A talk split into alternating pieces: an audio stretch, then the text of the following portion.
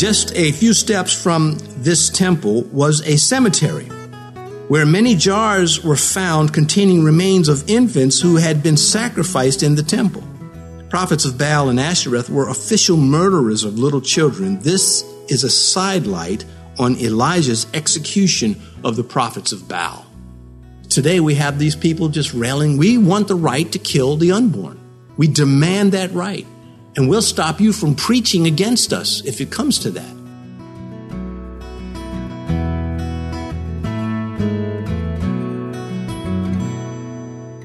This is Cross Reference Radio with our pastor and teacher, Rick Gaston. Rick is the pastor of Calvary Chapel, Mechanicsville. Pastor Rick is currently teaching through the book of 1 Kings. Please stay with us after today's message to hear more information about Cross Reference Radio, specifically how you can get a free copy of this teaching. Now, here's Pastor Rick with his continuing message called Elijah on Mount Carmel in 1 Kings chapter 18. God's original design and desire was for Israel to be united before Him. But everything is all messed up now. And that's what the prophet is pointing out. Verse 32 Then with the stones he built an altar in the name of Yahweh, and he made a trench around the altar large enough to hold two seahs of seed. It's about four, over four gallons.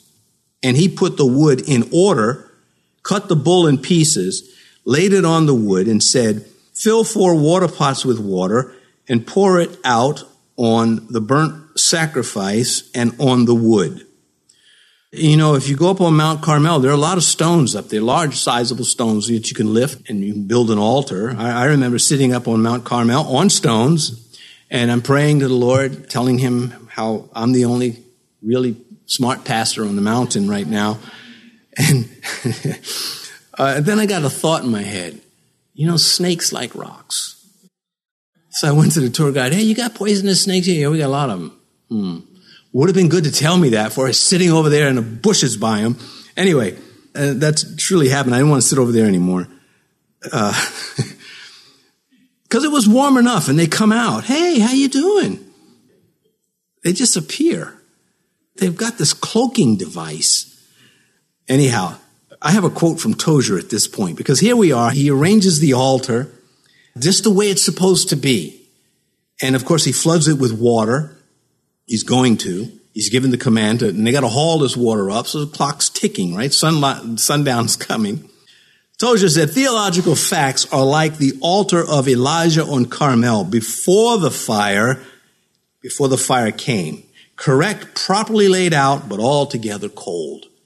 That has sat with me for over 30 years. Because I think about, you know, it has to have the fire of God. It cannot just be, I've got all these facts. What does it mean to you?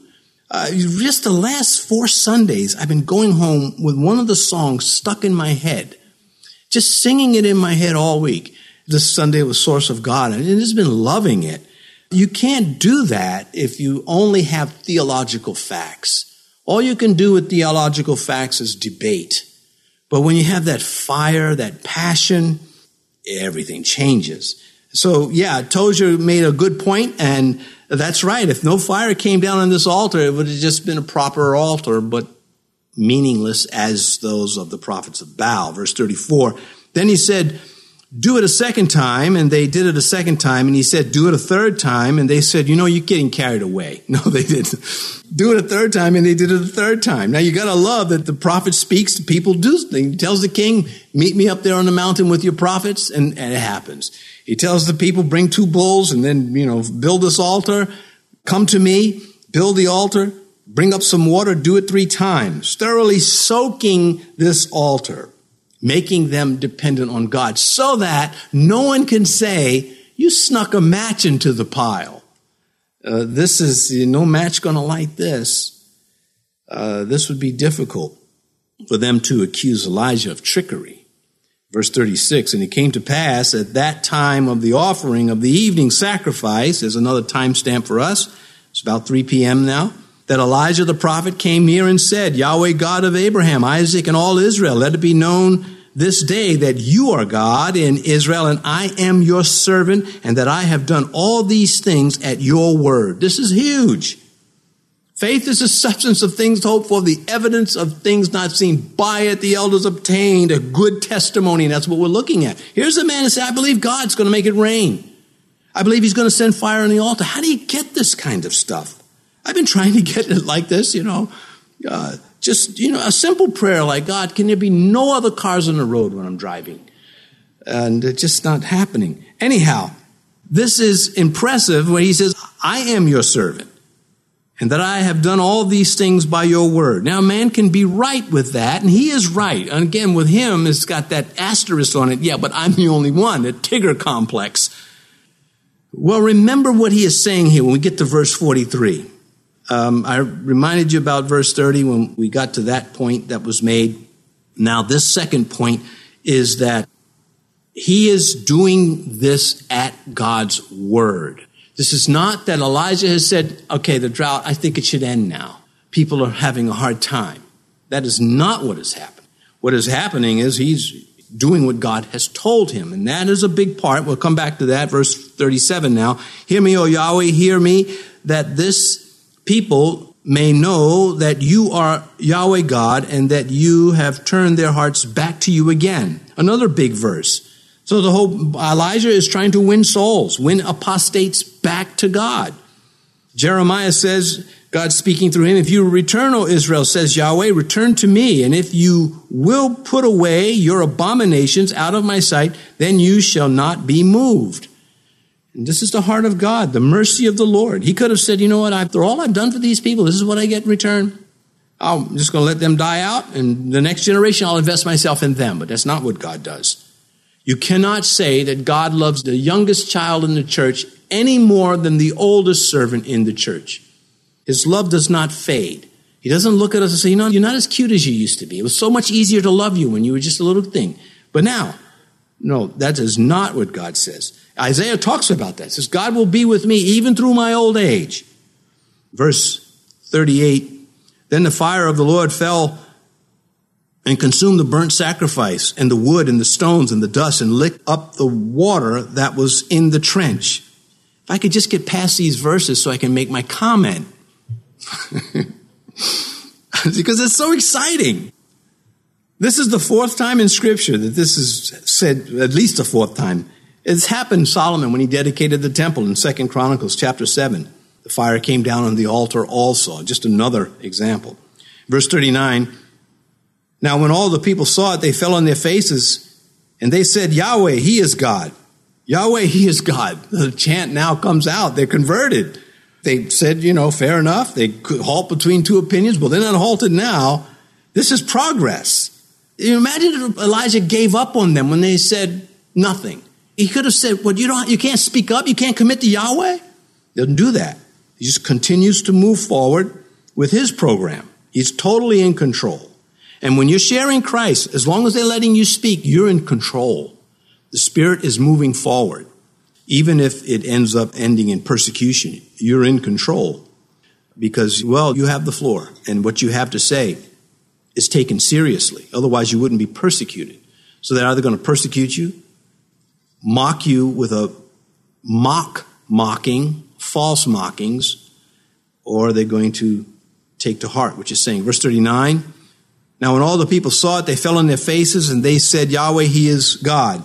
Uh, so, in an instant, they realized how terribly they were deceived. Paul, when he wrote to the Thessalonians, who, as I mentioned, were into paganism and the heathen world all around them, they were hungry and thirsty for a righteousness they didn't know existed. And Paul brings it. And he writes to them, he says, Everybody's boasting about you in a righteous way. For they themselves declare, 1 Thessalonians 1 9, concerning us, what manner of entry we had to you, and how you turned to God from idols to serve the living and the true God. So Paul says, We brought the message to you, you listened to us, and you were converted. The God who answers by fire, He is God. And here it is happening here. It happens in the fullness of the Spirit upon on the Christian. You have a pastor goes to the pulpit, you better hope that God who answers by fire anoints him to speak so that he does not depart from the word. Even if he is afraid to say something because people might leave the church, but he knows God is telling him he's got to say this, then that's what it has to be. The minute he starts fearing consequences over what God says, it's not a good beginning in that direction. Verse 40. See, when I was younger, I would have smashed it. If he does that, he would have been an imbecile. But now I'm mature and wise and mellow and the only prophet in the pulpit. But now I know better. I know uh, a little better, and I don't leave some space there to be wrong again. Anyway, verse 40 Elijah said to them, Seize the prophets of Baal, do not let one of them escape. So they seized them, and Elijah brought them down to the brook Kishon and executed them there. Two violent episodes, at least in Scripture, demand a verdict against ecumenicism. The ecumenicism is that all the other religions are fine. It really doesn't matter. It doesn't matter if they're a church, but they don't believe in the Bible and they believe in a, there's many ways to heaven. That's ecumenicism. We're going to have a rabbi come up and preach in our church now, and I'm going to pray with him. That's ecumenicism, and God condemns that. The first one is Samuel and Agag. Samuel would have no part of this, and he hacked them in pieces. And then the second, and there's others, but these are two big ones Elijah and the prophets of Baal here. He's executing them. The signal is we're not called to violence, but we are called to spiritual violence against lies. We're not to tolerate them. We're to take a sword to lies about Jesus Christ verbally. God does not leave us supposing that mingling into the Christian faith somehow improves what he has done. When Jesus said, It's finished, it is done. And so God does not espouse peace with a lie. This is truly spiritual war on a physical battlefield here. But also, Matthew 10 34, do not think that I came to bring peace on the earth. I did not come to bring peace, but a sword.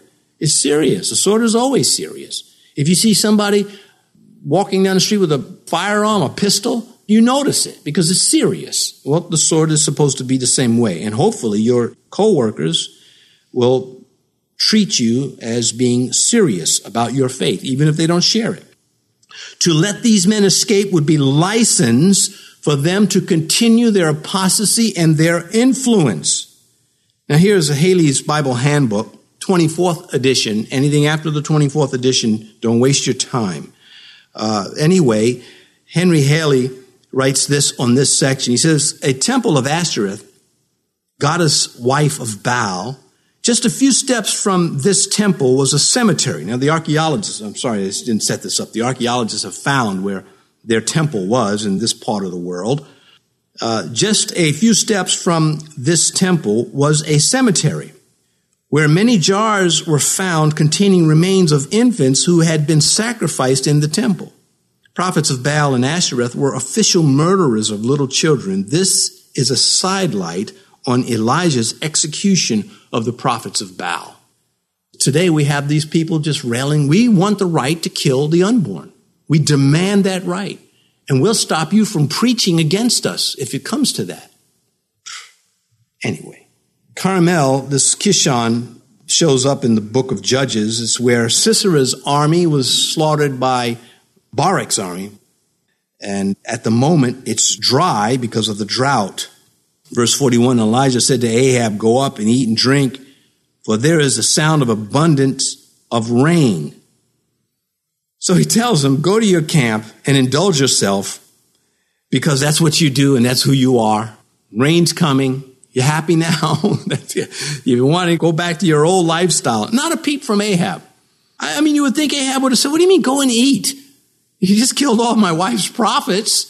You, would think there would be some recorded response from Ahab. He gets on his chariot and he goes. He says, For there's a sound of abundant rain.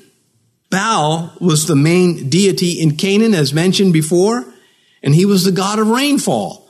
And so uh, the irony, intentionally, Isaiah makes this challenge, you know, to bring fire down, and he soaks up the altar, and Baal should have prevailed, and this was his area of expertise. If he were real, well, much more to say, but time's running out. Verse 42. So Ahab went up to eat and drink, and Elijah went up to the top of Carmel, and he bowed down to the ground and put his face between his knees. Now, Ahab is heading towards Jezreel, where the capital was, his home. Elijah goes up to the mountain, to higher up, because they're certainly not at the apex where this all this was taking place. Elijah's going to catch him and outrun him. But that comes later. Anyway, so without hesitation, Ahab, he leaves. And it is a shame that he will listen to the prophet's instructions, but not when it comes to righteousness. And Elijah went up to the top of Mount Carmel. Then he bowed down on the ground, put his face between his knees, and we'll pause there. This is his prayer posture for this. This is how he's moved to pray. No screaming and shouting and cutting himself. God promised rain, but it still demands prayer. Is that not insightful? God said, I'm going to make it rain, but still the prophet has to pray. Prayer in the midst of prophecy. James 5:16, the effective fervent prayer of a righteous man avails much. Well, he certainly has Elijah in mind because he's been talking about him. James, that is. Verse 43, and said to his servant, see, he has a servant that he will abandon, next chapter. Go up now, look toward the sea. So he went up, looked, and said, There's nothing. And seven times he said, Go again. Now you can stand on Mount Carmel and you can look, if you face north, you can look to the left and you can see the Mediterranean Sea. And without moving, you look to the right and you can see the Sea of Galilee. It's a nice little feature about Mount Carmel. He's looking for fulfillment of God's word. That's what he's sending him to look for. Seven times. I would have given up at five because that's just a good number to quit at. Anyway, when we pray, it's good to remember Elijah. But now I come to a point I want to make there is an ocean of difference between persistent prayer and forced entry in prayer. There are those that preach this breakthrough stuff. You got to break through in prayer as though, you know, God is reluctant or something or that it's in your power. And there are subtle differences, but they are important. This prayer of Elijah is built on what? I said we'd come back to this here in verse 43. It's built on the command of God's word. It wasn't something Elijah thought up. I want it to rain. And this is what a lot of people who this breakthrough, I think this would be done. And it's their will. Breaking and entering is a crime. Even Jesus stood at the door and knocked. Did not break his way into the church of Laodicea in way of illustration. When Jesus in the Garden of Gethsemane said, thy will be done. He wasn't saying, if I just, you know, stay at it, I can get God to do what I'm praying because I'm going to break through this thing. It's not right. The Son of God, on those two occasions, those very serious occasions, illustrates to us that when we pray, we're in submission to the will of God, as was the prophet. He said, I am doing, I am the servant, I am doing God's will.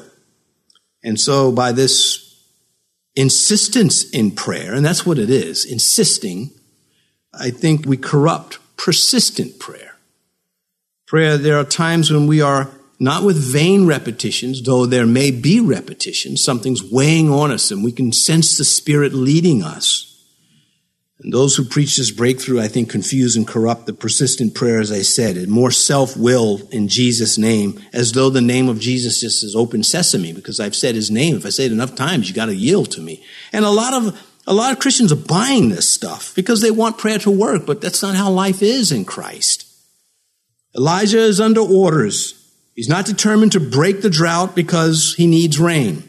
Again, 1 Kings chapter 18 verse 1, go present yourself to Ahab and I will send rain on the earth. Man's needs are always secondary to God's will. That is a constant. It does not change. Had Peter tried to break through while in Herod's jail, he would have died disappointed. God sent an angel to open the iron gate. We don't even read of Peter praying. We read of him sleeping in jail. Peter could have walked around saying, you know, atom bomb could have hit him and wouldn't have died. It could have been a direct strike because Jesus told him, when you get old, Peter, you're going to die. Uh, he doesn't work that way. That would have been tempting God and not a wise thing to do, but it's kind of humorous to think of it that way. Imagine if Jesus said, you know, you're not going to die until this age, then you could start jumping off bridges, right? you could not. You'd be, again, undoing the promise. You wouldn't get that kind of a promise. So here he is under orders and Acts chapter 12. And when Herod was about to bring him out, that's Peter, that night, Peter was sleeping, bound with two chains between two soldiers and the guards before the door were keeping the prison. So Peter says, look, okay, here I am. He doesn't try to, just got to break through these guards, break through these chains. A lot of breaking through going on here. And I just think that this is lost sight of. Moses was told by God to stop praying about this. Deuteronomy 3:26. Moses wanted to get into the promised land. He said, I come this far. This is just not right. And it's your people that caused this situation. Secretly, I like to say this. Don't tell God. Secretly, I side with Moses. Those people were irritating. But don't tell the Lord because I don't want to get a dose of what Moses got. Now you got to know I'm being ridiculous. But the Lord was angry with me on your account. I love that Moses puts that in there. He's, what a man. And would not listen to me. So Yahweh said to me, enough of that. Speak no more to me of this matter. There goes your breakthrough. It's the will of God that drives our prayer. And it doesn't drive it, it leads us. And you know, many of you have been through some tough things praying to God. You could sense His presence. And I think sometimes maybe you can look back and say, I can remember praying for things I really wanted that God didn't want me to have. Don't let it corrupt your theology. Elijah persisted seven times because God told him this is what he wanted. Full assurance. Paul said, I sought the Lord three times about this thing. You know what God said to me? My grace is sufficient for you. I'm not going to grant this. You're just going to have to live with my grace. You're going to have to know that I love you and I'm going to take care of you. And Paul said, I, I, I. That's the way, yes, Lord, and, and went on about his business. So, yeah, I do get irritated when people come up with these little catchy phrases and sell books and they make a lot of money from Christians that go around and then they start repeating this because they bought the program. And just the Bible. You tell me about a movie, a Christian movie. Okay, that's fine, but I got the Bible. I have the source. And if you like the movie, that's fine. I'm not coming against you or that. And I might even like it, but I might not. I might not even watch it because cartoons are so attractive. Those Looney Tunes, forget. No, I'm kidding. Let me finish this up. There is nothing. That's what the response was. Persistent prayer, of course, when it knows God's will, has to not back down. Radiant prayers. They are a force against hell. And we move to verse 44. Then it came to pass the seventh time that he said, There is a cloud as small as a man's hand rising out of the sea. So he said, Go up and say to Ahab, Prepare your chariot and go down before the rain stops. Okay, so earlier I had already had him in his chariot heading home, but evidently not so. I've lost sight of that, but I will not confess that I lost sight of it under oath. So the fact is that there can be no progress in the Christian life without prayer. That is one of the great lessons out of this. Even with the will of God, you cannot progress as a Christian. You cannot mature as a Christian if you don't pray. Should it be any other way? If you don't talk to God, why should God minister to you? There are things that God gives in answer to prayer that he will not give without prayer. That is a fact. He wants his people involved with him, but he does not want them to be nagging him. And we have to watch out for that. All of us do. It would be so nice if I were perfect. I could stand up here and tell you all what to do right and not have to worry myself. But that is not how it is. I need prayer. I need people praying for me. I need to pray for myself. I pray for the people in this flock. To tell you, one of my favorite prayers is I ask God to get you to give me money. No, never, never. All right, verse 45. Now it happened in the meantime that the sky became black with clouds and the wind, and there was a heavy rain. So Ahab rode away and went to Jezreel. You would think that everybody would say, Baal's not the storm god, Yahweh is the God of all. Nothing didn't happen. Verse 46. Then the hand of Yahweh came upon Elijah, and he girded up his loins and ran ahead of Ahab to the entrance of Jezreel. So this distance is about 13 miles or more. Depends on what part. Uh, is hilly, of course and he outruns the chariot. This is a miracle. This is not like, oh, you know, he, this is um, pretty impressive, figuring he's been up all day. That's why he was snacking on the locust. Well, he, I, he doesn't say that he was, but we know he liked those kind of things. so, anyway, I think he wanted to get there to see the look on the face of everyone when it was told. And he did not factor in, he got a little presumptuous, he did not factor in Satan's response.